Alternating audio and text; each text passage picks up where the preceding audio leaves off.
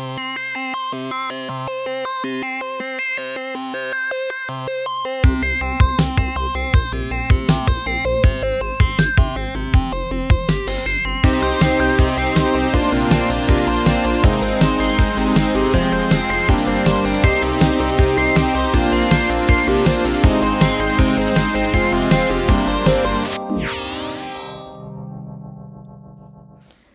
Hallo und herzlich willkommen zu Multicast. Ich bin Laura.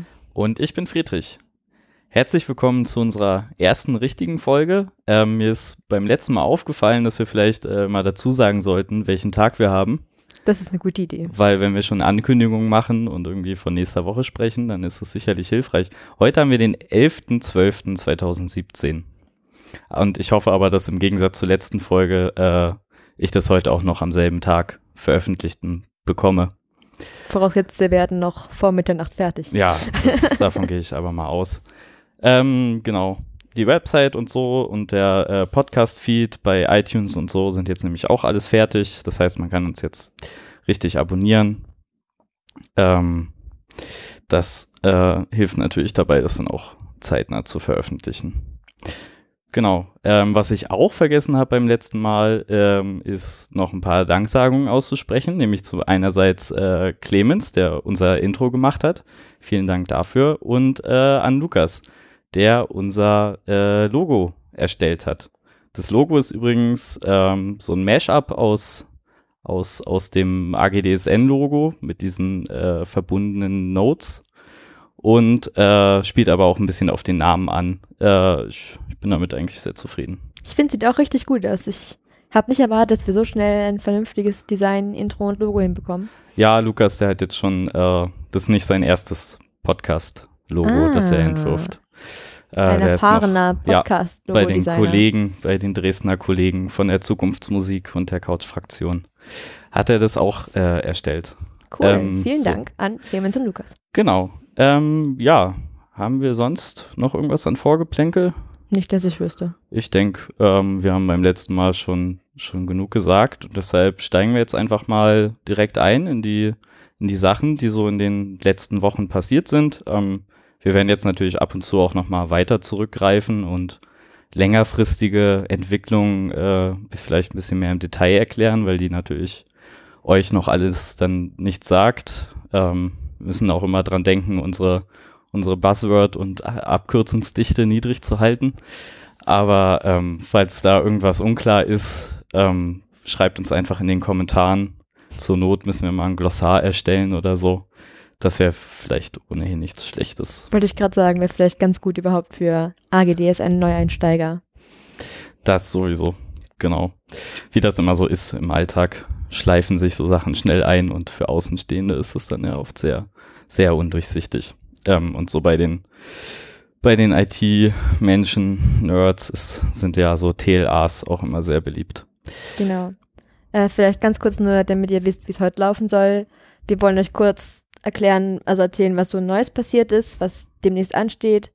Und äh, danach wird es noch so einen kleinen technischen Teil geben, also falls es irgendjemand nicht so interessiert, kann er dann wieder abschalten und dann sich auf die nächste Folge freuen. Genau, ich mache aber auch wieder äh, Kapitelmarken auf jeden Fall ähm, mit rein, so dass man da auch sich dran langhangeln kann. Äh, mal gucken, was wir in Shownotes zusammensammeln müssen. Ich glaube, die meisten Sachen sind nicht so linklastig, aber ähm, da bin ich natürlich auch immer bemüht, dass man die Sachen auch ein bisschen nachvollziehen kann. Genau, aber dann legen wir jetzt mal los. Ähm, erstes äh, Thema der Woche für heute. Ähm, und aber auch schon eine Sache, die uns einerseits schon jetzt schon lange beschäftigt und noch lange beschäftigen wird, ist, ist die das ganze äh, große Expansionsprojekt äh, des, des Dresdner Studentennetzes. Ähm, und konkret haben wir in den letzten Wochen neu in unserem Kreis begrüßen dürfen die Gret-Palucker Straße 11 die wurde gerade renoviert. Ähm, 240 Einzelapartments gibt es da. Kosten, glaube ich, so 320 Euro, was ja schon relativ happig ist für Dresden, aber ist halt auch funkelnagelneu. Sind das nur Einzelapartments? Das sind nur Einzelapartments. Die ah. haben die, die alte Wohnform beibehalten, die da vorher auch drin war. Und ähm, ja, ist natürlich auch auf dem Wohnungsmarkt aktuell ansprechend. Gute Lage, Gute frisch Lage. renoviert. Ja. Wenn man sich anguckt, was die privaten Investoren so bauen, die bauen ja auch alle so Einzelapartments und so.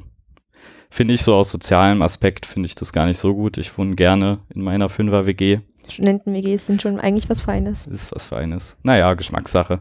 Jedenfalls, ähm, wie auch immer, die wurde halt im, im Zuge der Renovierung quasi an uns, an uns übergeben. Das bot sich ja ohnehin an. Da musste eh alles neu gemacht werden, neu verkabelt.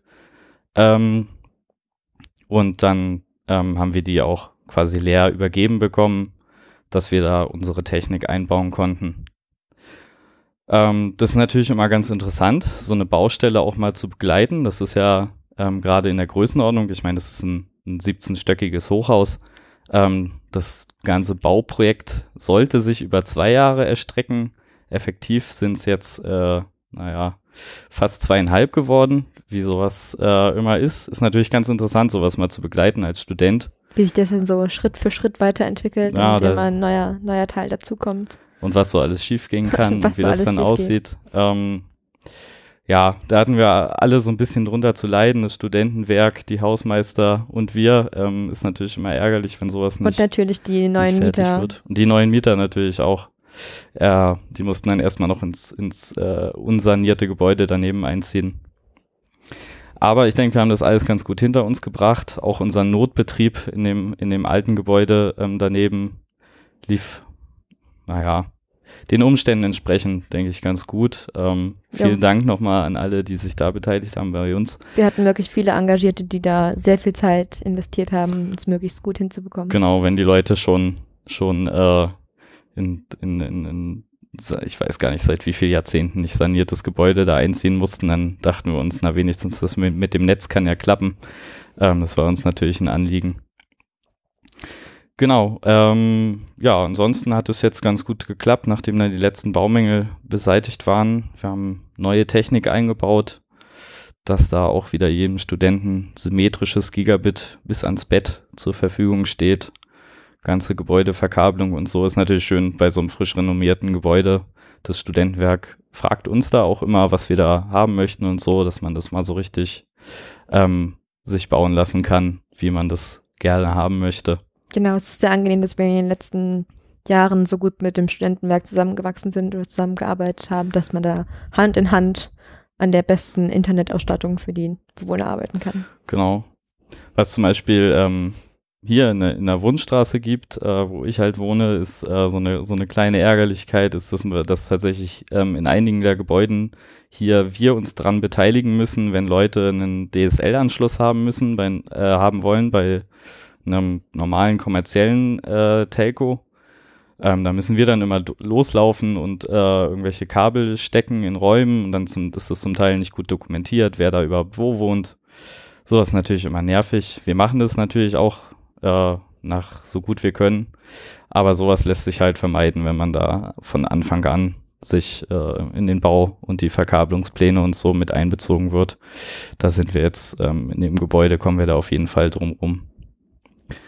Genau, das war die, die GPS 11 mit der ganzen Baugeschichte. Eigentlich hätte die eine eigene Folge verdient Wahrscheinlich. mit all den Auf und Abs und den technischen Tricks, die wir da ähm, vollzogen haben, um den Parallelbetrieb ähm, zum Teil zu sicherzustellen. Aber wollen wir uns jetzt hier, glaube ich, nicht so lange aufhalten. Und damit auch schon die erste Abkürzung fürs Lexikon, GPS Ah, 11. habe ich vorhin gesagt inzwischen, aber ich habe am Anfang habe ich Gretpa Lukas Straße genau, gesagt. Grit Lukas Straße 11. Ähm, um die Ver Verwirrung zu vervollständigen, vor, ich weiß gar nicht, irgendwann hieß das auch mal noch Parkstraße. Ähm, ja, aber solche Sachen ändern sich tatsächlich auch manchmal. Genau, ähm, das war das eine Wohnheim. Ähm, äh, nicht, nicht ganz so groß und so neu, aber dafür äh, in einer noch viel traumhafteren Lage gelegen ist das Wohnheim Neuberinstraße. Das äh, ist tatsächlich gerade erst vor, vor anderthalb Wochen sozusagen ähm, dann auch hardware-seitig zu unserem Netz dazugestoßen. Geroutet hatten wir das schon länger, aber jetzt ähm, steht da auch unsere Technik. Das ist tatsächlich ein ähm, relativ kleines Wohnheim, ähm, auch relativ abgelegen, aber wunderschön direkt mit Elbblick äh, an der Elbwiese. Im Sommer sehr angenehm. Sehr, Mit der Luft, äh, mit dem Seewind vom Fluss. Ja. Sehr fantastisch. Und auch einen hervorragenden Grillplatz gibt's da.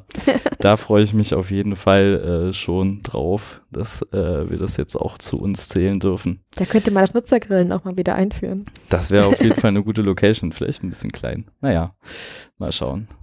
Genau. Ähm, genau, die Technik dafür kam ja auch erst äh, die Wochen an. Aber wir, da sind wir auf jeden Fall sind wir ganz froh, können wir drei Kreuze machen. Unser, unser großer Plan für, für 2017 ist damit, zumindest was die Wohnheime wirklich angeht, haben wir damit erfolgreich abgeschlossen, so wie das mit dem Stufe verabredet war.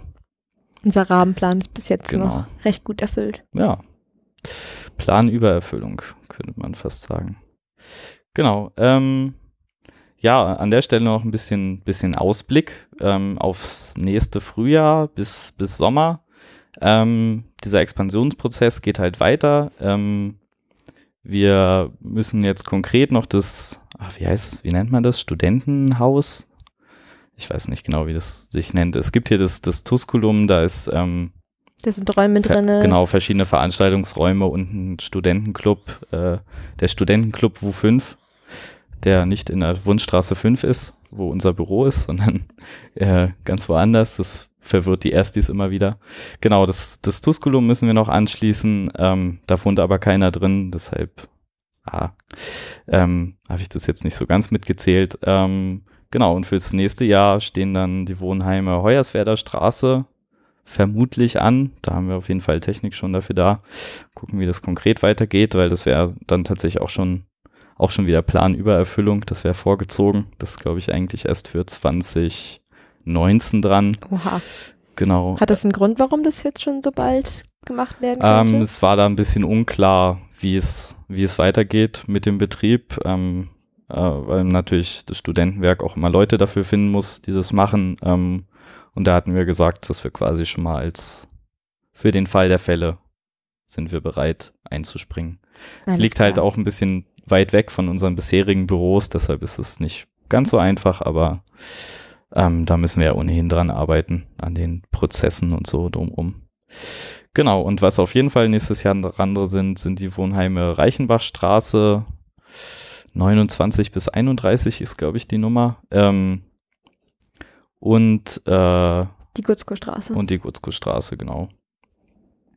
Beide hier ganz unweit gelegen. Das fügt sich ähm, hoffentlich gut ein in unsere bisherigen äh, Strukturen. Also es liegt an der, liegen beide an der Reichenbachstraße zwischen Hochschulstraße und Wohnstraße.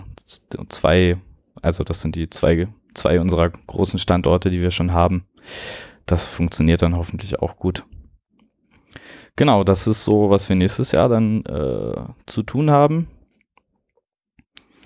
Ja, ich denke, das äh, reicht auch erstmal dazu. Auf diese ganze Expansionsgeschichte werden wir immer und immer wieder zurückkommen. Das, Das wird uns stimmt. halt noch lange beschäftigen bis 2021 auf jeden Fall.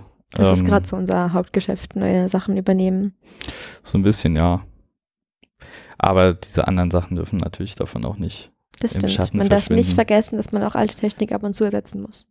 Das auch, ja. Äh, das ist eine hervorragende Überleitung, weil ähm, alte Technik ersetzen ist natürlich immer, immer so eine Frage. Ähm, irgendwie, also es ist ja tatsächlich selten so bei uns, dass die, die Technik, die wir benutzen, um die Leute direkt anzuschließen, die geht selten wirklich kaputt. Und wenn, dann ist eigentlich immer ein Garantiefall bei uns, weil auch die Serviceverträge und so mit den Herstellern einfach so gestrickt sind. Kein Unternehmen lässt sich da gerne drauf ein, dass es einfach Sachen kaputt gehen und es dann keinen Ersatz dafür gibt. Ähm, und da spielen wir ja in derselben Liga mit. Deshalb ähm, ist es auch bei uns so, dass ja die Geräte nicht irgendwie rausaltern, weil sie irgendwie direkt ausfallen, sondern das ist mm, ja eher schon immer eine strategische Entscheidung. Ähm, was können die Geräte jetzt noch? Was wünschen wir uns? Ähm, und je nachdem, wann man die dann auswechselt, kostet das natürlich auch eine Menge Geld. Ich meine, wir neben diesem Expansionsprozess betreuen wir ja schon einen ganzen Haufen äh, Wohnheime, einige halt schon seit vielen, vielen Jahren. Ähm, und eine letzte ja, Renovierungswelle war halt gerade so vor, vor sieben, acht Jahren in, im Bereich Wundstraße, wo wir viele Hochhäuser betreuen. Und da wird die Technik jetzt äh, dementsprechend auch langsam äh, erreicht die so das Alter, wo man halt äh, auf jeden Fall drüber nachdenken muss, was, wann, wann die ausgetauscht werden muss. Genau, und ähm, wie viel wir davon machen kann, können, äh, hängt natürlich maßgeblich davon ab, wie viel Geld wir nächstes Jahr haben. Genau, und das müssen wir zeitnah, nämlich am kommenden Donnerstag, dem 14. 14. 14.12. besprechen. Wir treffen uns um 19 Uhr 19 Uhr, im NOC genau. auf der Regnitzhöhe 35. genau. Und äh, alle Mitglieder, egal ob aktiv oder nicht aktiv, sind herzlich eingeladen. Jeder ist herzlich eingeladen. Jeder ist herzlich Eine eingeladen. öffentliche Veranstaltung. Aber insbesondere sind natürlich unsere Mitglieder da herzlich willkommen auf unserer Vollversammlung. Ähm, das ist halt unser, unser höchstes Gremium, ähm, wo wirklich die, die ganz fundamentalen Entscheidungen getroffen werden. Jetzt nicht irgendwie äh, gestritten wird, irgendwie welche, äh, wie viel, wie viel Zoll äh, der Fernseher haben muss oder so, sondern wirklich die großen, die großen Sachen geregelt werden, wie halt unser Haushalt für das Jahr 2018. Ähm, der ist auch schon äh, seit einer ganzen Weile ähm, natürlich fristgerecht auf unserer, auf unserer Website ähm, veröffentlicht, kann man sich mal angucken. Ja, ähm, wir zwei haben den ja maßgeblich äh, erstellt und ich muss sagen, ich bin immer wieder, bin doch immer wieder beeindruckt, was für Zahlen so zusammenkommen hier bei unserem Unterfangen. Das stimmt allerdings. Ähm, auch wie sich das Geld so verteilt. Ja, vor allem natürlich Team Network, was sich um die Infrastruktur des, der Hardware kümmert, ähm, ist natürlich immer sehr bemüht, den Großteil der Einnahmen auch wieder auszugeben. Wie zum Beispiel für die Neuausstattung von Wohn einem oder für den Ersatz von Geräten, die langsam das Ende ihrer Aktualität erreicht haben. Ja. Genau, da, ähm, da geht natürlich immer ein Großteil unseres Geldes hin. Ähm, was natürlich auch völlig Sinn der Sache ist. Ich meine, das Gute bei uns ist, dass wir, ähm, dass wir praktisch keinerlei Personalausgaben haben, außer so Sachen, die wir auslagern müssen. Steuerberater, Anwalte, solche Sachen. Aber ansonsten haben wir praktisch keine Personalausgaben, sodass bei uns wirklich die, die Technikkosten doch immer der, das Gros ausmachen. Ähm, wobei wir gerade am Evaluieren noch sind, äh, wie sich das so im Detail zusammensetzt. Aber es ist halt auch ähm, schwierig zu sagen, wirklich im Detail. Dadurch, dass, dass wir auch äh, eine historisch gewachsene Struktur sind und unterschiedliche Standorte, ganz unterschiedliche Technik äh, eingesetzt haben, die natürlich ähm, Preise dementsprechend ausfallen, sind wir, sitzen wir da noch dran, ähm, da auch mal belastbare Zahlen zu erarbeiten, wie viel wir denn wirklich so über sieben, acht Jahre für ein Gebäude brauchen. Allein nur an Hardware, aber es ist doch, es sind doch erhebliche Summen auf jeden Fall. Das stimmt. Darum gab es auch, also gibt es auch die Idee oder die Diskussion, vielleicht den Beitrag zu erhöhen von aktuell 3,50 Euro im Monat auf 5 Euro im Monat. Genau. Also es gibt, es gibt einen Antrag, ähm, der dann halt, über den die Vollversammlung entscheiden muss.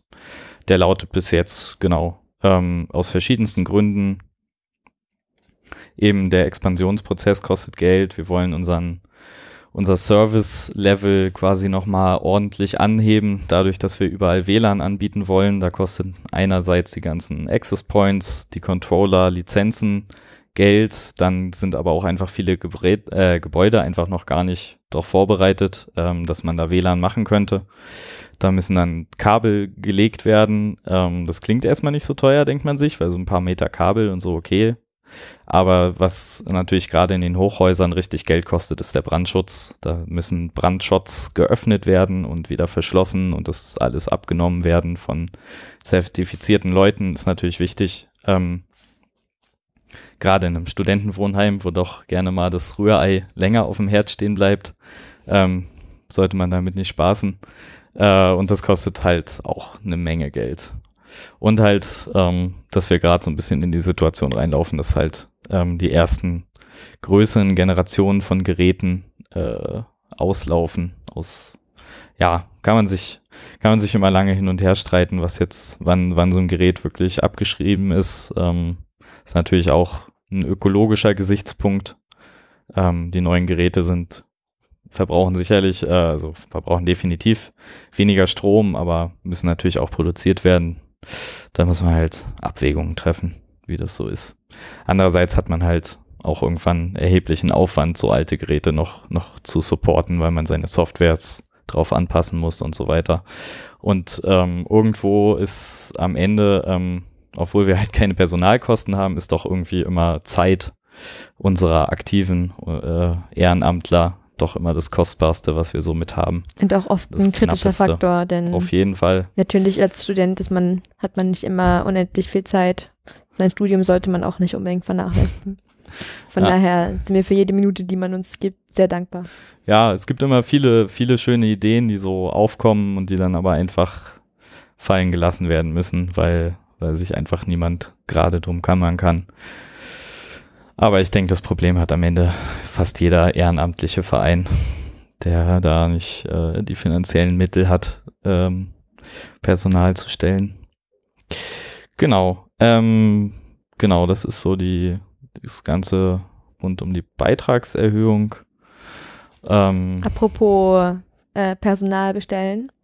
Ähm, Ja, nicht, richtig. nicht direkt in äh, Personal bestellen, aber da unsere ehrenamtlichen Mitglieder natürlich äh, sehr viel Arbeit für uns leisten und uns dementsprechend auch quasi Geld sparen, äh, entschädigen wir sie im Nachhinein, also normalerweise im Nachhinein dafür, für ihre Arbeit und äh, entlassen ihnen quasi ihren monatlichen Beitrag von aktuell 3,50 Euro im Monat. Und äh, diese Aufwandsentschädigung, den Modus dafür, muss man vielleicht auch nochmal diskutieren, um das korrekt abbuchen zu können. Ja, also wenn man das mal im, im Kontrast äh, der restlichen studentischen Selbstverwaltung an der TU sieht, ähm, äh, gerade im, im, im Studentenrat, da kann man ja tatsächlich zumindest relevante ähm, Beträge, auch nichts, was wirklich irgendwie was mit einem Lohn oder so zu tun hat, ist auch immer alles noch symbolisch, also irgendwie so ein Euro pro Stunde oder sowas ähm, kann man da ja durchaus äh, beantragen. Ähm, habe ich auch selber schon gemacht. Ist natürlich auch ganz cool, wenn man sich irgendwie als, als Wahlausschuss oder so ähm, die Nächte um die Ohren geschlagen hat beim Auszählen oder so, wenn man dann für immerhin so ein, so ein halt, ja, eine Aufwandsentschädigung halt sieht. Ähm, für einen Studenten ist das natürlich auch nochmal mehr Geld quasi, als äh, das jetzt vielleicht so klingt. Andere würden halt sagen, ja, habe ich jetzt irgendwie äh, Tage und Wochen gerackert für 50 Euro, aber ein Student freut sich ja doch. Bei uns ist es halt auch eher eine,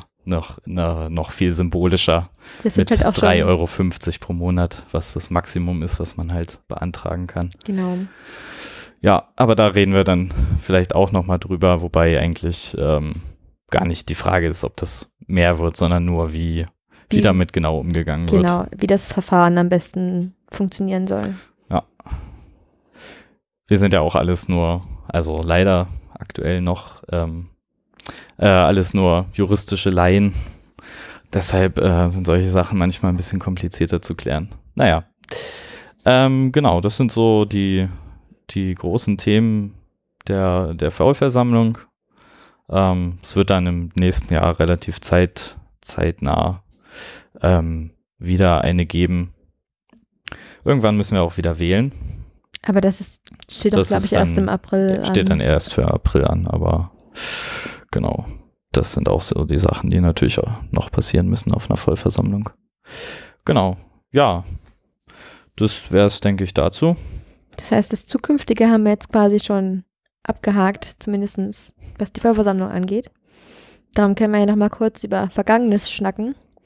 Nämlich letzten Freitag gab es eine fantastische Weihnachtsfeier mit dem Studentenwerk und den geschäftlichen Partnern vom Studentenwerk, wie zum Beispiel der Telekom und auch noch einigen aktuellen bzw. ehemaligen Stuve-Admins.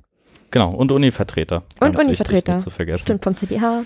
Genau, das ist immer eine, also Weihnachtsfeiern sind natürlich immer, immer eine gute Sache. Ähm, Im Dezember hat man davon äh, zwar dann meistens irgendwann mehr, als, als man sich eigentlich wünscht, aber ähm, auf, die, auf die Weihnachtsfeier mit dem Studentenwerk freue ich mich auf jeden Fall ähm, jedes Jahr wieder.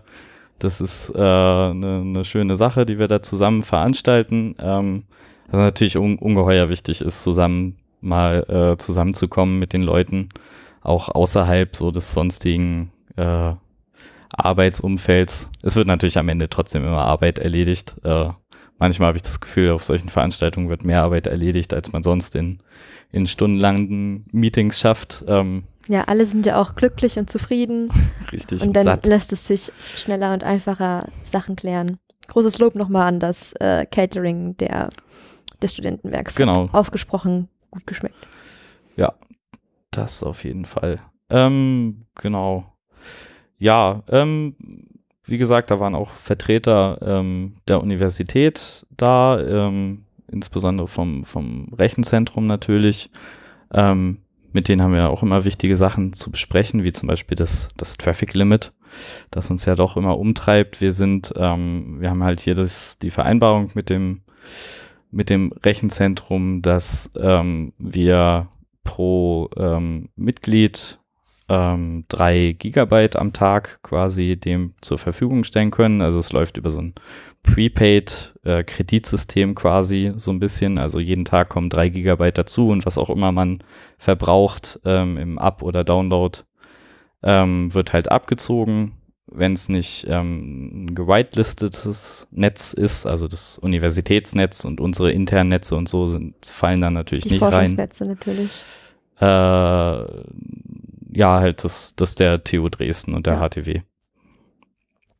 Genau. Ähm, ja, solche Sachen besprechen sich dann natürlich auch immer gut und ich hoffe, dass wir da auch ähm, hoffentlich zeitnah mal wieder zu einer Einigung kommen. Aber äh, sieht leider nicht nach einem Weihnachtsgeschenk aus. so schnell geht sowas dann doch immer nicht. Genau. Ähm, ja, ist noch Ansonsten ist eigentlich alles gesagt. Genau, dann, ähm, nachdem wir jetzt ein bisschen organisatorische und so Sachen hatten, ähm, werden wir mal ein bisschen technisch, ähm, wie auch angekündigt. Und es geht los so ein bisschen mit, ähm, mit, der, mit der Software, die wir ähm, selber schreiben. Nämlich unsere, unsere Website agdsn.de, ähm, das, das, ja, man kann es vielleicht schon Content Management System nennen, ähm, was da läuft, ähm, ist tatsächlich selbst programmiert in einem äh, Stack aus äh, Python und Flask, wem das vielleicht was sagt. Ähm, die ganze Website, ähm, der ganze Code dafür liegt auch auf GitHub. Kann man sich ähm, unter unserer Organisation AGDSN angucken. Und ähm, genau, ich wollte einfach mal drauf, drauf hinweisen, dass da auch ähm, in letzter Zeit hat sich da mal wieder ein bisschen was getan. Äh, vielen Dank an, an, an Sebastian für die jüngsten äh, Pull-Requests, die äh, das, das UI äh, an einigen Stellen mal wieder so ein bisschen aufgefrischt haben, bisschen, bisschen äh, responsiver gemacht haben, so wie man sich das heutzutage vorstellt, mit, mit scrollender Navigation und was man so nicht alles hat. Ähm, genau, das werde ich auch mal verlinken. Ähm, genau. Kann man jetzt natürlich sagen, okay, äh, selbstgeschriebenes CMS, das klingt ja eher mal eher so ein bisschen nach, nach einer törichten Idee, aber es geht bei uns natürlich auch einfach darum, dass die, dass die Leute sich ausprobieren können. Ähm, das hat natürlich dann auch mal seine, seine, seine Nachteile, dass man halt nicht mal eben das 12. WordPress-Plugin äh, irgendwie installieren kann. Aber ähm, darum geht es uns ja auch nicht unbedingt. Die Leute sollen was dabei lernen. Genau. Ähm, kann man sich ja auch mal angucken, ganz gut so auf GitHub, wie so ein Projekt sich, sich entwickeln kann. Und ich finde es einfach immer schön, gerade wenn man das mit ein bisschen damit vergleicht, was man in der Uni macht. Ähm, da schreibt man natürlich auch manchmal Code. Ähm, nicht, dass man jetzt programmieren lernen würde in der Uni. Ähm, das sicherlich nicht, aber ähm, wenn man da mal Code schreibt, dann ist der halt auch eher ja, akademischer Natur und ähm, wenn dann irgendwie äh, die, die Veranstaltung vorbei ist, dann landet der in der, irgendwo in einem Ordner und man archiviert sich den so weg. Aber dann war es das auf jeden Fall. Das ist halt bei uns hier ganz anders. Wenn man hier Code schreibt, äh, dann, dann ein, ein Pull-Request später äh, betrifft er auf einmal tausende Menschen. Das ist ja vielleicht auch sowas, was man jetzt sonst nicht unbedingt hat als, als Student, wenn man noch so am, am Ausprobieren und, und sich entwickeln ist. Ja, das finde ich immer, das finde ich immer ganz schön. Und man bekommt doch immer direkt Feedback von Auf- sehr auf vielen Leuten, wenn Fall. man möchte. Gerade wenn es an die netzkritischen Sachen geht. Ich meine, unsere Website das ist jetzt mehr so informativ und schön. Ähm, aber gerade wenn es an die netzkritischen Systeme gibt, die irgendwie unsere Authentifizierung machen oder sowas, ähm, da, da kriegt man sehr schnell sehr lautstarkes Feedback im Zweifelsfall. Aber ist ja auch nicht schlecht. Man lernt ja von jedem Feedback. Richtig. Und das Schöne ist, bei uns, bei uns kann man nicht gefeuert werden. egal, was schief geht. Ja, Genau. Wie gesagt, einer unserer Hauptaufträge ist ja auch Bildung. Wir möchten natürlich auch unseren Mitgliedern die Möglichkeit geben, sich selbst zu bilden oder in Kooperation mit anderen Mitgliedern mehr Bildung zu erhalten. ja. So Umgang mit Kritik und so ist ja auch immer eine, eine wichtige, wichtige Sache. Genau. Fehler muss man machen. Ähm, ich glaube, bei uns ist ein ganz guter Ort, um die, um die mal gemacht zu haben. Das stimmt. Ja, ähm, genau. Jetzt sind wir schon fast ein bisschen abgekommen. Was wollte ich denn noch sagen? Genau, ähm, auch eine Sache, die sich auf, auf äh, unserer Website getan hat. Äh, ein paar Mitglieder haben es tatsächlich schon äh, auch entdeckt, äh, ohne dass wir es irgendwo bekannt gegeben hätten oder so. Und zwar gibt es jetzt so jetzt so einen Button, da steht irgendwie äh, Caching Services daneben.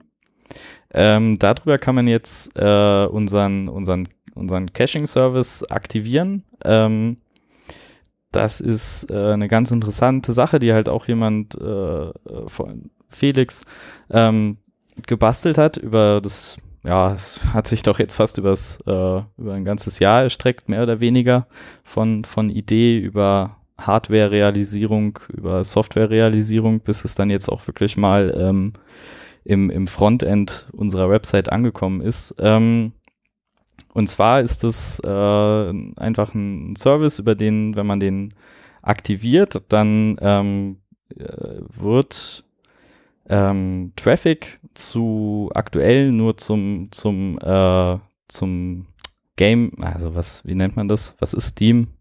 Ein, für die, die es nicht kennen, äh, Steam ist ein eigentlich so die, die große äh, Plattform, auf der äh, Videospiele Verwaltet werden, gekauft, gekauft, und, und auch, also Bibliothek. wie sowas heutzutage ist, ist dann natürlich auch gleich irgendwie Cloud und Social Network mit dran. Ähm, deshalb lässt sich das immer gar nicht mehr so leicht irgendwie benennen. Also es ist jetzt nicht einfach nur ein, ein Shop, sondern halt auch mehr.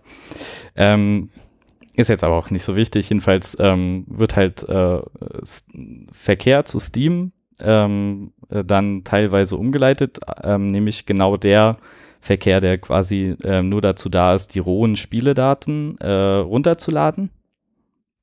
Der wird dann über einen, über einen Server von uns umgeleitet, der diesen Verkehr ähm, halt, also die, die Anfragen quasi entgegennimmt, ähm, die, die Spiele, Rohdaten ähm, bei Steam besorgt und ähm, die dann bei uns lokal äh, zur Verfügung stellt und halt auch zwischenspeichert, sodass wenn 20 Leute ähm, irgendwie GTA 5 runterladen, dass es dann im Endeffekt nur einmal über unseren Uplink geht, ähm, was natürlich für, für alle Beteiligten von Vorteil ist. Der Uplink wird nicht so belastet und Genau. man verbraucht nicht so viel Traffic. Die Uni freut sich, das DFN freut sich, ähm, dass bei denen nicht so viel los ist auf den Leitungen. Ähm, für uns ist es natürlich auch ein Vorteil.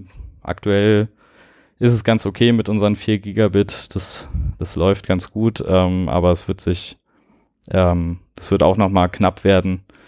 Das Upgrade auf 10 liegt da nicht, nicht in so greifbarer Nähe, dass man da durchaus, ähm, dass es auch nochmal eng werden kann. Und da tun wir natürlich, was wir, was wir so können, um ähm, da ein bisschen gegenzusteuern.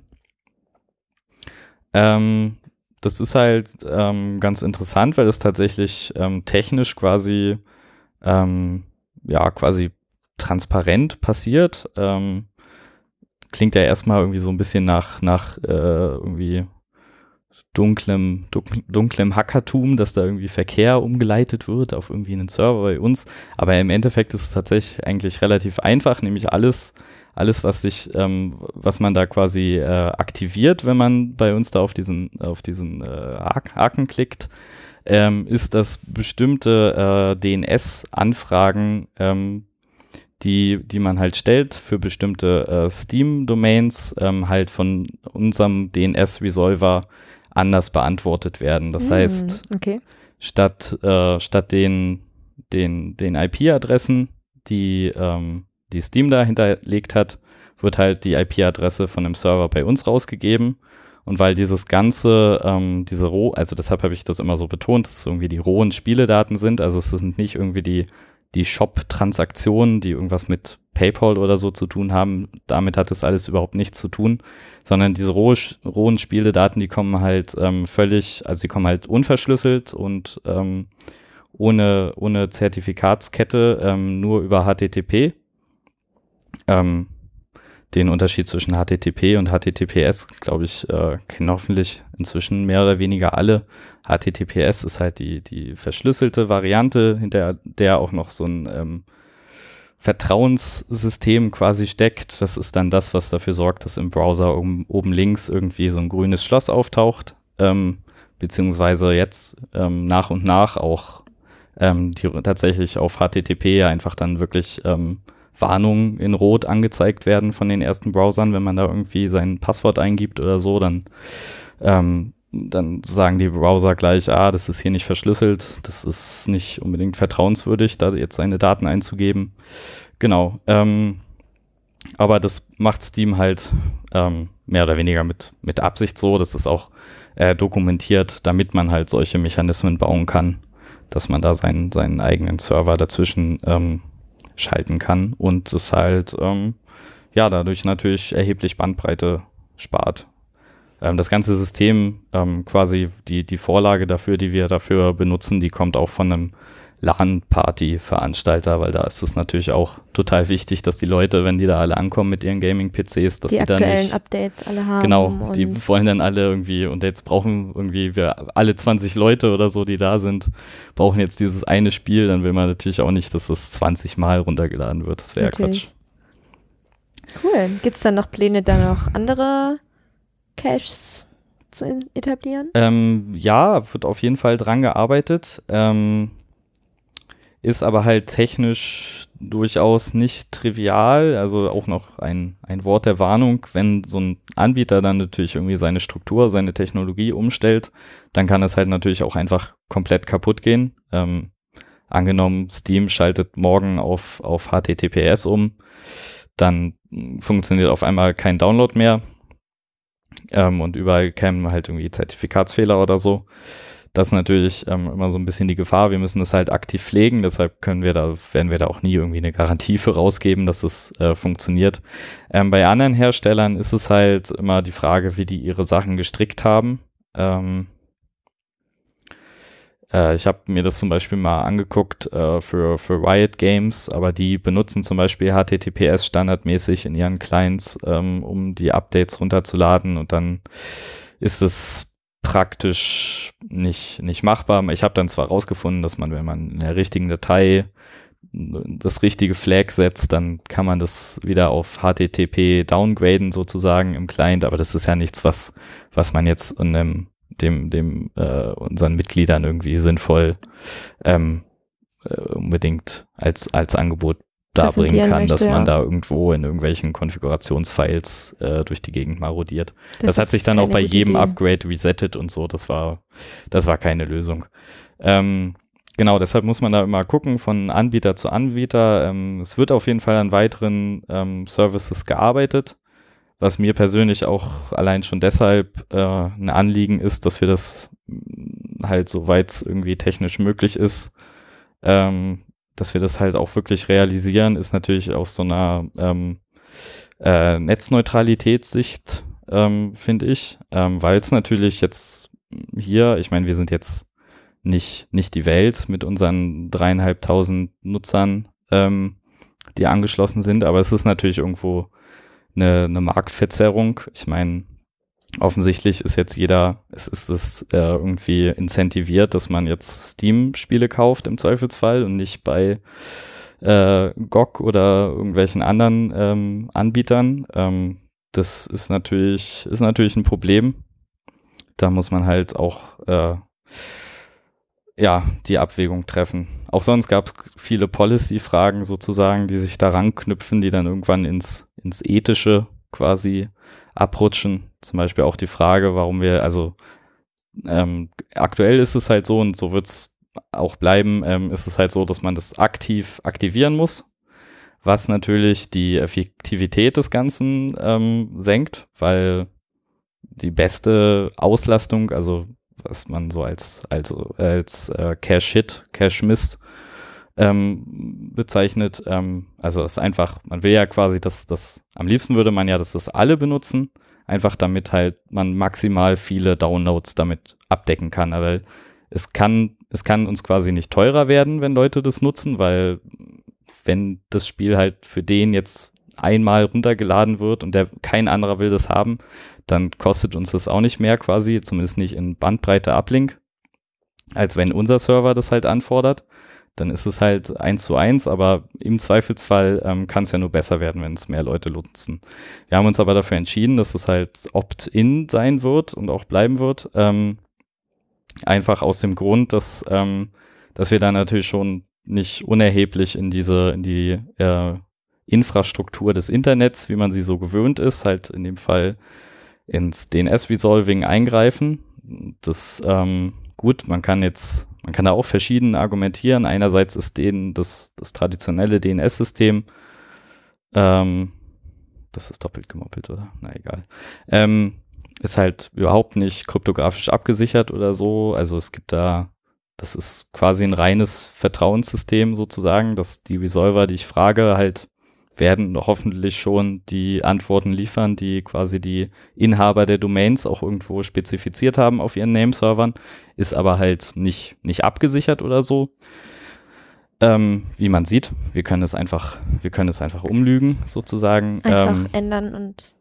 Genau, und da war halt aber die, quasi die, die Quintessenz, dass es halt, die Leute setzen halt ein gewisses Vertrauen quasi in, in diese Infrastruktur und wir wollten da die, die, wie nennt man sowas, die, äh, die, die, also die, den, diesen, diese Kette nicht, nicht ohne Wissen und Zutun des, des Nutzers nicht unterbrechen. Das war so dass der, er halt weiß, Punkt. wenn er diesen Haken anklickt, dass dann Genau, Daten halt umgeleitet, halt- äh, dass seine Anfragen umgeleitet werden. Genau. Ich meine, über die Metadaten und so an der Stelle muss man sich eigentlich nicht groß streiten, wenn das irgendwie, das geht eh alles über unsere Leitung. Wir können da einen Blick drauf werfen, wenn wir das wollen, ähm, in dem Sinne. Deshalb ist es an der Stelle nicht so kritisch. Tatsächlich war es historisch auch so, dass wir zum Teil auch äh, äh, ohnehin schon Records ausgeliefert haben, früher äh, zumindest, die, die so auch nicht ähm, vom, vom autoritativen Server äh, stammten, einfach weil Leute halt, weil da ähm, Sachen in der Synchronisation zwischen Uni und uns schiefgelaufen waren und dann die Sachen einfach divergiert sind. Aber naja, ist halt, ähm, das war jedenfalls das Ergebnis der Diskussion. Ähm, ist sicherlich auch äh, irgendwo nachvollziehbar. Aber kommt halt mit einem Preis. Genau, ähm, das war so noch die andere Policy-Sache.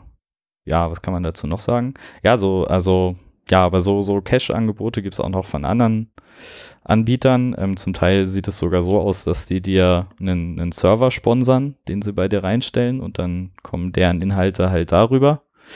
Ähm, gibt es zum Beispiel von, von Netflix ähm, solche äh, Appliances, auch von anderen Anbietern da müsste man wahrscheinlich dann nochmal dieselbe, dieselbe Diskussion führen, wenn die, wenn diese Inhalte in unsere äh, internen Netze wandern würden. Aber ja, ähm, genau. Ja, ist vielleicht auch was, wo, wozu man uns gerne mal eine, eine Meinung hinterla zu hinterlassen kann. Ähm, ich bin da, wie man vielleicht rausgehört hat, auch nicht ganz Unvoreingenommen. äh, und ja, das einerseits, aber andererseits sehe ich halt auch definitiv diesen, diesen Konflikt. Ich meine, dieses äh, Stream-On-Produkt von, von der Telekom äh, finde ich halt auch eine Unmöglichkeit und jetzt ähm, bauen wir aber eine ähnliche äh, Diskrepanz bei uns hier selber auf an, an dieser Stelle. Naja, ist alles immer in der Praxis nicht, ähm, nicht ganz so einfach, wie es sich manchmal auf irgendwie, wie es sich auf, auf Twitter kommentiert. Genau. Ähm, und am Ende des Tages wollen wir irgendwie das tun, was für unsere, für unsere Mitglieder gut ist und denen was bringt. Ja, ich denke, da, da haben wir jetzt auch schon mal einen ganz guten Ausflug hinter uns gebracht. Ja. Also wie Ähm, gesagt, gerne Feedback irgendwie in die Kommentare oder Ja, so auf uns zukommen. Wir freuen uns immer. richtig. Ähm, so, was, ja, dann machen wir mal weiter. Ähm, es bleibt technisch, aber wir kehren zurück Die reine Hardware zurück. so ein bi- bisschen auf, auf die Hardware-Ebene, genau. Ähm, und zwar haben wir ähm, schon vor ein paar Wochen, aber die sind jetzt erst gerade erst, äh, wann? Letzte, vorletzte Woche angekommen, äh, neue, neue Management-Switche gekauft. Ähm, also ähm, damit fahren wir quasi so ein, so ein zweigleisiges Konzept in unseren, in unseren äh, Serverräumen. Da gibt's einmal das, die, die Switche für den, für das ganze äh, Glasfaser-Backbone und die, die wirklich breitbandigen Anbindungen da, daran. Und dann gibt's noch mal so als, als zweites, ähm, äh, so als, als Rückversicherungsebene oder auch ähm, halt, um, um die Aufgaben ein bisschen trennen zu können, nochmal so ähm, Management-Switche. Ähm, genau, die haben wir jetzt, da haben wir bisher immer so ein bisschen, naja, genommen, was, was übrig war, könnte man sagen. Aber es war jetzt auch so ein bisschen wie die Frage, ähm, wann so ein Gerät halt irgendwie sein Lebens, äh, Lebensende Ende. erreicht hat, weil es irgendwie Features fehlen und so gibt es natürlich auch immer die Frage, was an welcher Stelle man welche Features braucht. Und da haben wir jetzt auch gesagt, dass es halt ähm, mit dem, was wir da bisher hatten, das waren halt relativ, ähm, relativ, naja, war auch nicht mehr nur Switcher, sondern auch schon, auch schon Router, aber die konnten halt nicht die, die Sachen, die wir gerade an so einer kritischen Stelle natürlich gerne sehen wollten. Ähm, und da haben wir jetzt äh, auch beschlossen, dass die ausgetauscht werden, quasi gegen, gegen Bau, mehr oder weniger baugleiche Modelle, die auch bei uns das, das Glasfaser-Backbone machen. HP 59 äh, 00 AF, ohne jetzt hier Schleichwerbung betreiben zu wollen, aber ist ja vielleicht auch ganz, ganz interessant, was dann so wirklich bei uns rumsteht und, und blinkt. Genau, das wären nochmal witzige Aktionen, die dann einzubauen, äh, zu konfigurieren. Dahinter steckt auch so ein bisschen ein, ein Umbau unseres, ähm, unserer generellen Netz, äh, Netzstruktur.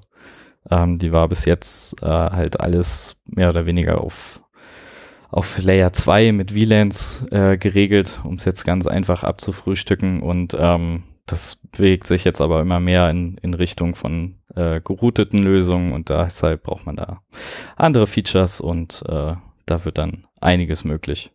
Genau, aber ich will jetzt noch nicht. da äh, laden wir auch lieber dann mal wen ein, wenn wir da wirklich mal drüber reden wollen. Ähm, da äh, stecke ich auch nicht so drin. Genau. Ähm, das wären auf jeden Fall lustige, lustige Einbauaktionen. Das ist immer ganz beliebt bei uns, so, so Einbauaktionen. Da kann man ein bisschen was halten und stecken und schrauben. Genau, hands-on Genau. die Technik. Dann gibt es irgendwie noch eine Pizza. ähm, das ist auf jeden Fall immer, immer eine gute Möglichkeit zum Einstieg. Genau. Ähm, ja, und ähm, womit hängt es noch zusammen? Ähm, was haben wir auch gerade noch in in den letzten Wochen ähm, vorangetrieben, ist ähm, unser, ja, man könnte es irgendwie Faserkonzept oder so nennen. Also ähm, dadurch, dass das Studentenwerk ja in Kreuz und Quer durch Dresden ähm, Glasfasern verle verlegt hat, haben wir halt den, ja, haben wir halt den, den, den Segen, ähm, dass wir, dass wir unsere eigenen Dark Fibers, also Dark Fibers sind ähm, Fasern, die, die, auf denen man quasi komplett selbst das Licht macht, deshalb heißen die so, ähm, wo man halt also nicht einfach nur irgendwie ähm, Datenpakete sich von jemandem durchleiten lässt, sondern die man wirklich ähm, an beiden Enden in seine eigenen Geräte steckt und dann darauf alles selber macht. Ähm, das haben wir halt überall in Dresden, also auch oft natürlich, äh, also eigentlich immer äh, mehr als eine, sondern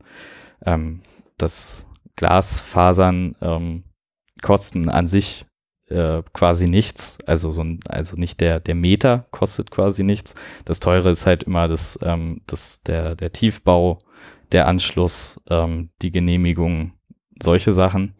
Ähm, deshalb ist es so, wenn man irgendwo schon ein Loch macht und so oder irgendwas gräbt, was einschießt, dann tut man da immer mindestens gleich irgendwie 48 oder noch viel mehr Fasern, je nachdem, wie was so geht an der Stelle und sinnvoll ist, ähm, rein. Genau, und darum ähm, kümmern wir uns ähm, jetzt, wo unser Netz auch nochmal wächst, ähm, erreicht es auch nochmal so eine neue Komplexität. Ähm, noch dazu haben wir uns auch neue Qualitätsziele äh, gesetzt. Ähm, früher war, ähm, war das immer so standweise, ähm, standortweise war die Verkabelung eigentlich relativ simpel als, als Stern mehr oder weniger ausgeführt, ähm, hatte aber natürlich den immer den Nachteil, so eine, so eine Sterntopologie, ähm, dass wenn man das irgendwie in, in einem Arm, wenn weit vorne ähm, irgendwie eine Störung auftritt und das durchtrennt wird, dann fallen natürlich auch alle Sachen, die dahinter liegen, aus. Und ähm, da haben wir das äh, Projekt äh, Dense Nexus äh, gestartet. Schöner, schöner Codename. Ähm, das halt beschreibt, dass wir ähm, anstreben, dass ähm, jeder, jeder Standort, im Sinne von Standort ist irgendwas zwischen einem und ein paar wenigen Wohnheimen ähm, halt irgendwie zwei, immer zwei Wege haben soll zu unserem Core-Netz. Ähm, einfach um diesen, das, das zu umgehen, dass halt, wenn ein Gerät ausfällt, soll wirklich nur an diesem einen Gerät irgendwie das, das eine Auswirkung haben und nicht an irgendwie drei Geräten, die dahinter hängen. Ähm, um quasi auch den Nutzern mehr Sicherheit zu geben, dass das Internet nicht so ausfallen kann. Genau. Also tatsächlich ist es so, dass, dass wir eigentlich relativ wenig Probleme haben mit Hardware-Defekten oder dass irgendjemand uns die Faser durchbaggert oder so. Ähm, sowas passiert eigentlich selten bis, bis nie. Ähm, ganz großer Teil unserer Downtime wird halt quasi durch, durch uns verursacht. Dadurch, dass man halt, man muss halt ähm, Firmware-Updates fahren, man muss äh, Sachen an der Konfiguration mal ändern. Ähm, dadurch, dass wir halt hier auch nicht nur irgendwie Dienst nach Plan machen, wollen Leute halt auch mal was ausprobieren und gucken, ob es denn dann funktioniert und so. Ähm, deshalb ist quasi so, so selbst verursachte Downtime äh, ein großes Ding bei uns. Ähm, und das, das nimmt man dadurch natürlich auch aus, dass man dann einfach ähm, wenn man immer diese, diese Redundanz fährt, dann kann man halt an dem einen Gerät arbeiten, ohne dass sich das auf alle anderen durchschlägt. Das ist gerade im Kernnetz natürlich auch total wichtig. Da haben wir halt die drei Geräte.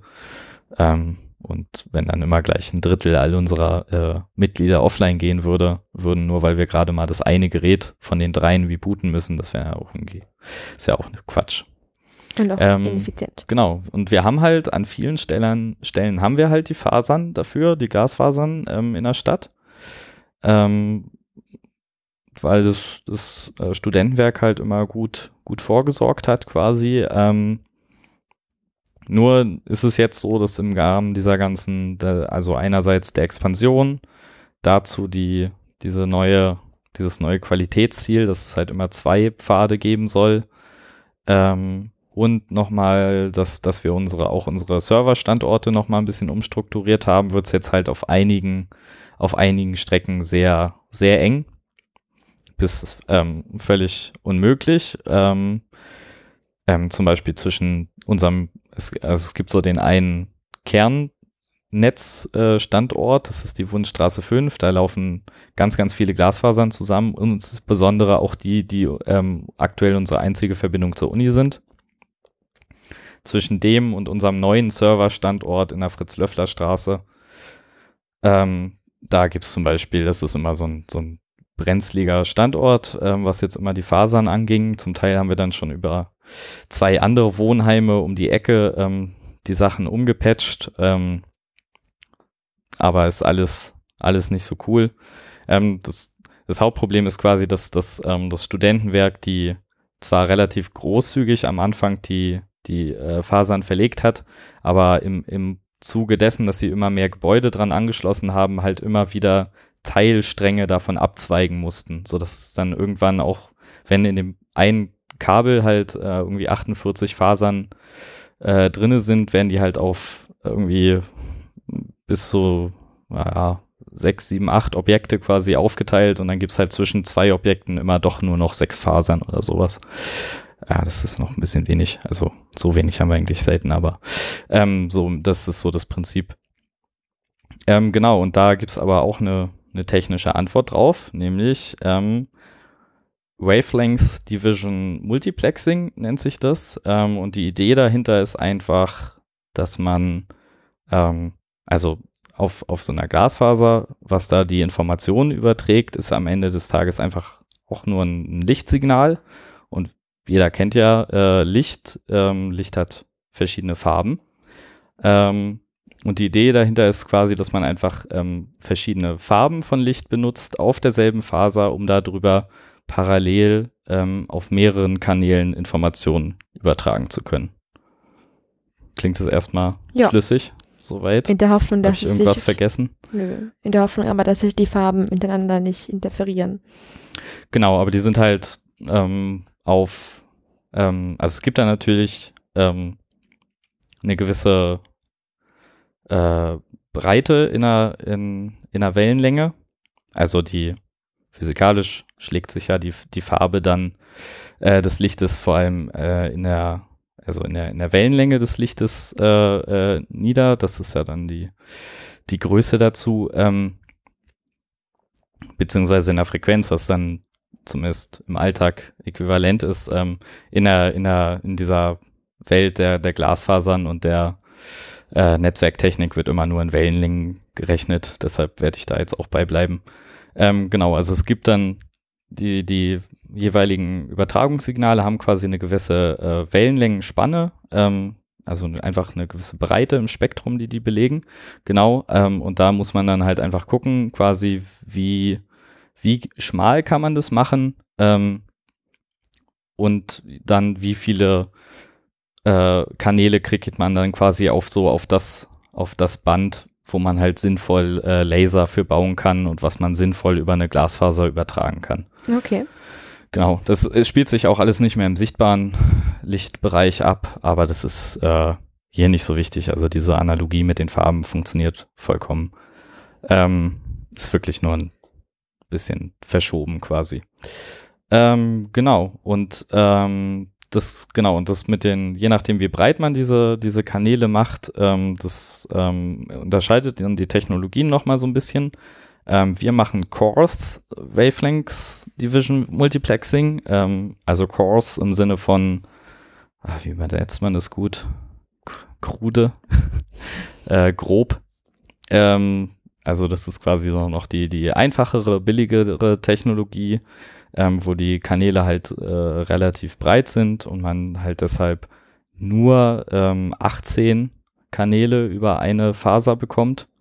Was aber natürlich, also was halt praktisch wirklich schon mal, also naja, das mit der 18, sagen wir mal 16 jetzt für der Einfachheit halber, ähm, was natürlich effektiv schon mal eine Versechzehnfachung der Über äh, Übertragungsgeschwindigkeit bietet, je nachdem, welche Technologien man so einsetzt.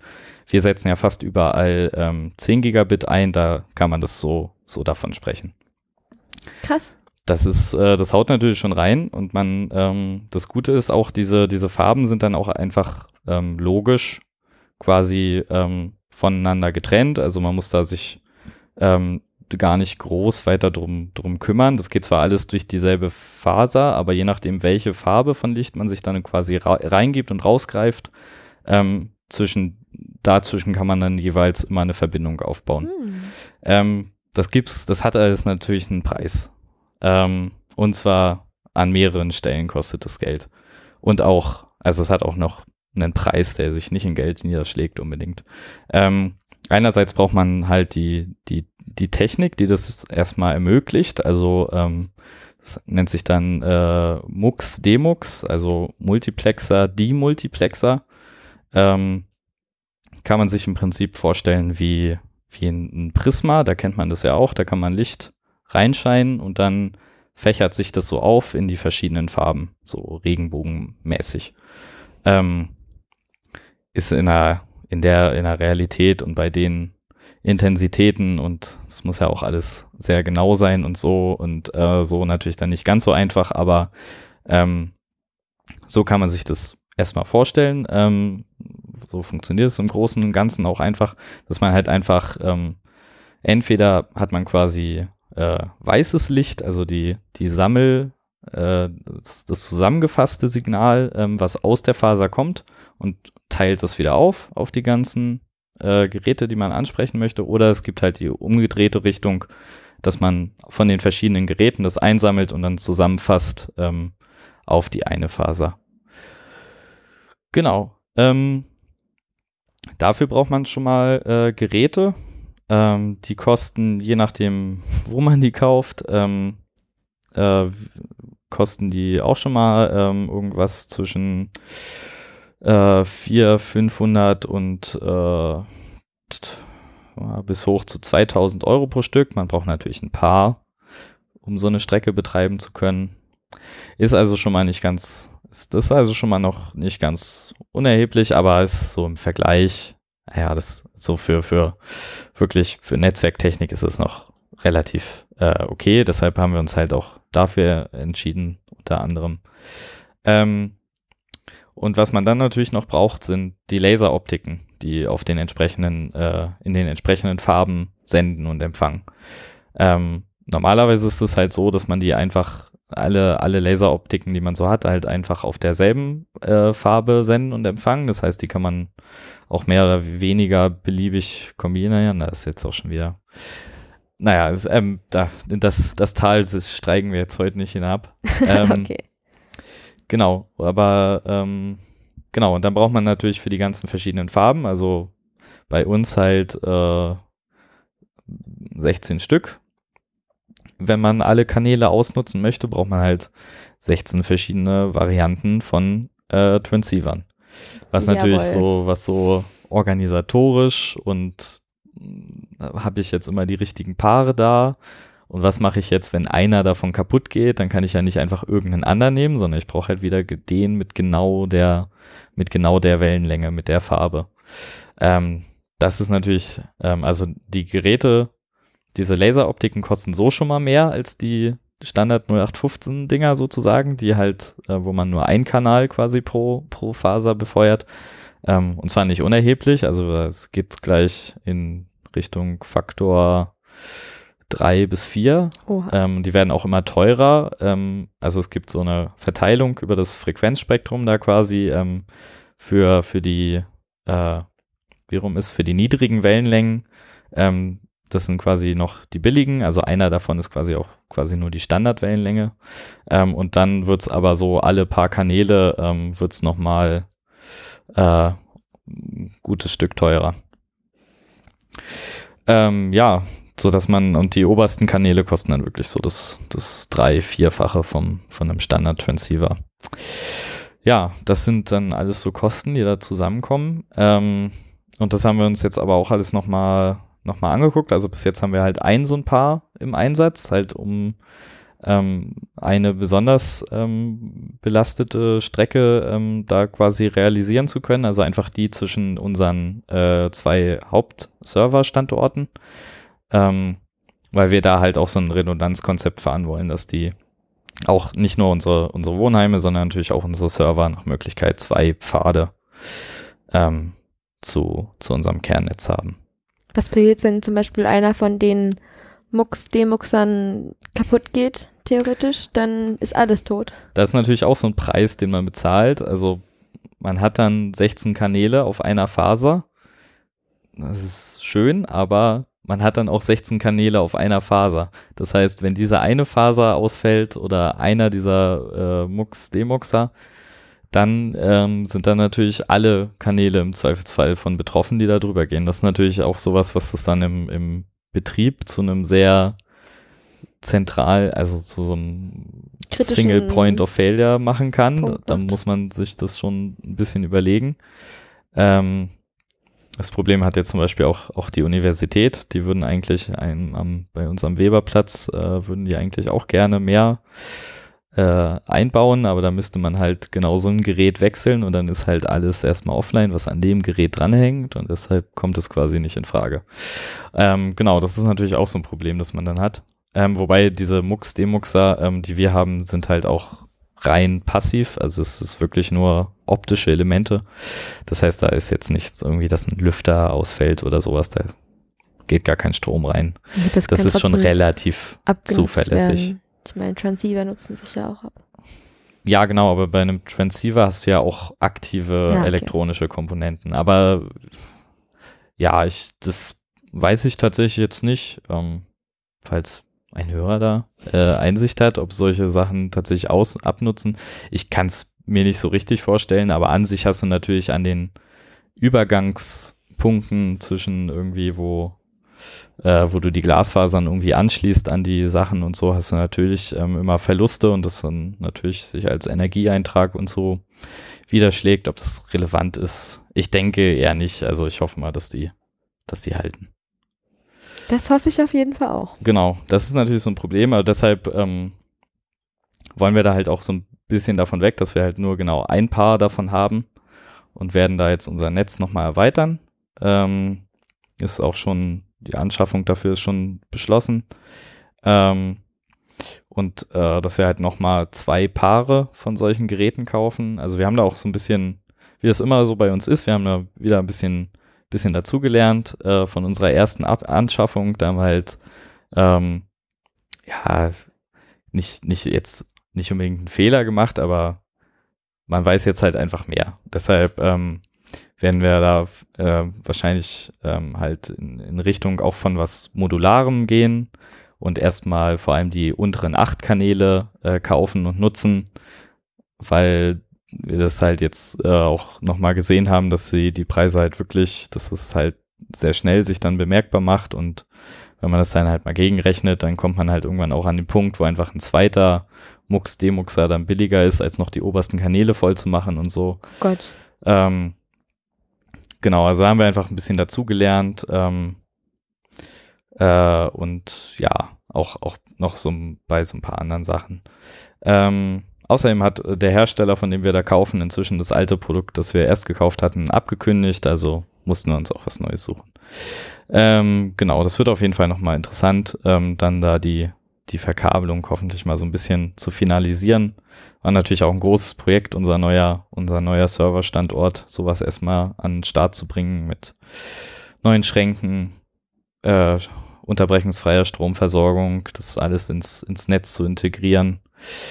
Aber das äh, wird jetzt auch zunehmend.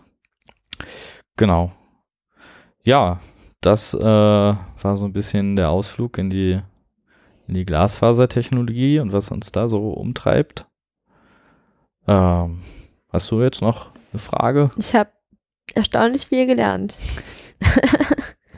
Ja, also diese, diese ganze Glasfasergeschichte ist natürlich sowas, was uns äh, ohne Ende umtreibt, ähm, wo wir sicherlich auch immer wieder drauf zurückkommen werden, ähm, wo ich dann bestimmt auch immer mal wieder so eine, so eine Erklärbär äh, äh, Moment einschieben werden, weil die, die Vielzahl an, an Technologien und, und Standards und Steckern und äh, drei Buchstaben Abkürzungen ist da auch wirklich äh, äh, ein, ein weites Feld.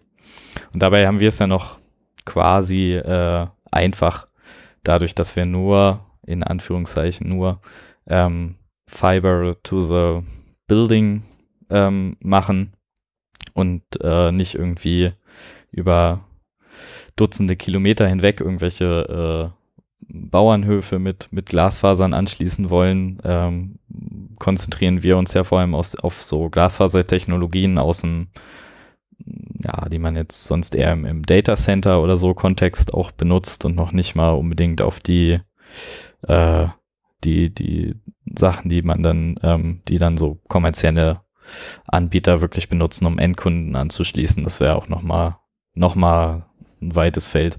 Da kenne ich mich leider auch gar nicht so richtig aus. Ähm, genau.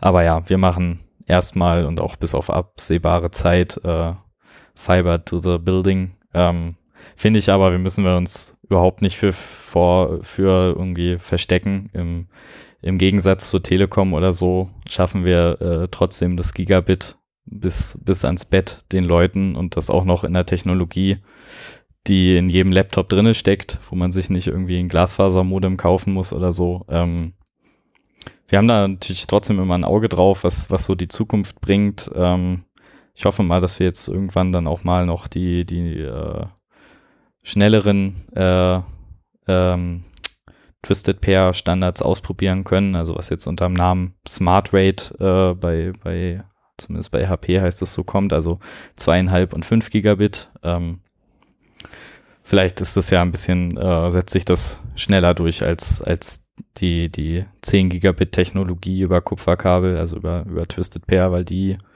ist ja, die scheint ja im Consumer-Markt einfach nicht anzukommen, Okay. soweit man das sehen kann. Woran merkt man das, dass die nicht ankommt? Naja, also solange sowas nicht mal in einem Gamer-PC oder so irgendwie Ah, angepriesen okay. und verkauft wird, äh, hat es halt einfach niemand. Also inzwischen, die, die Preise sind ein bisschen runtergegangen in letzter Zeit, aber man ist da immer noch bei, bei hunderten Euro für so eine Netzwerkkarte. Ähm, auch auf, auf einer Netzbetreibersicht ist es ähm, nicht attraktiv, weil äh, Stromverbrauch und, und so einfach zu hoch sind. Ähm, wir, ich meine, wir setzen das ja, ich glaube, wir setzen das, ich glaube, wir haben irgendwie, also wir haben auch nur eine, an einem, exakt einem Standort äh, äh, das im Einsatz, 10 Gigabit über, über Twisted Pair. Ähm, ja, weil es sich einfach nicht, nicht anbietet. Ähm, in allen möglichen anderen Szenarios ist man entweder mit, mit Direct Attached äh, 10 Gigabit für ultra kurze Verbindungen bis zum nächsten Server oder halt mit Glasfasern dann irgendwie besser bedient. Ja, aber mal gucken, was da die Zukunft bringt. So, jetzt sind wir auch, Ich bin gespannt. jetzt sind wir schon völlig äh, Abgekommen vom Thema. abgekommen vom Thema, wie ja, auch dann immer. war heute eher so die Friedrich erklärt die Weltfolge. Ja.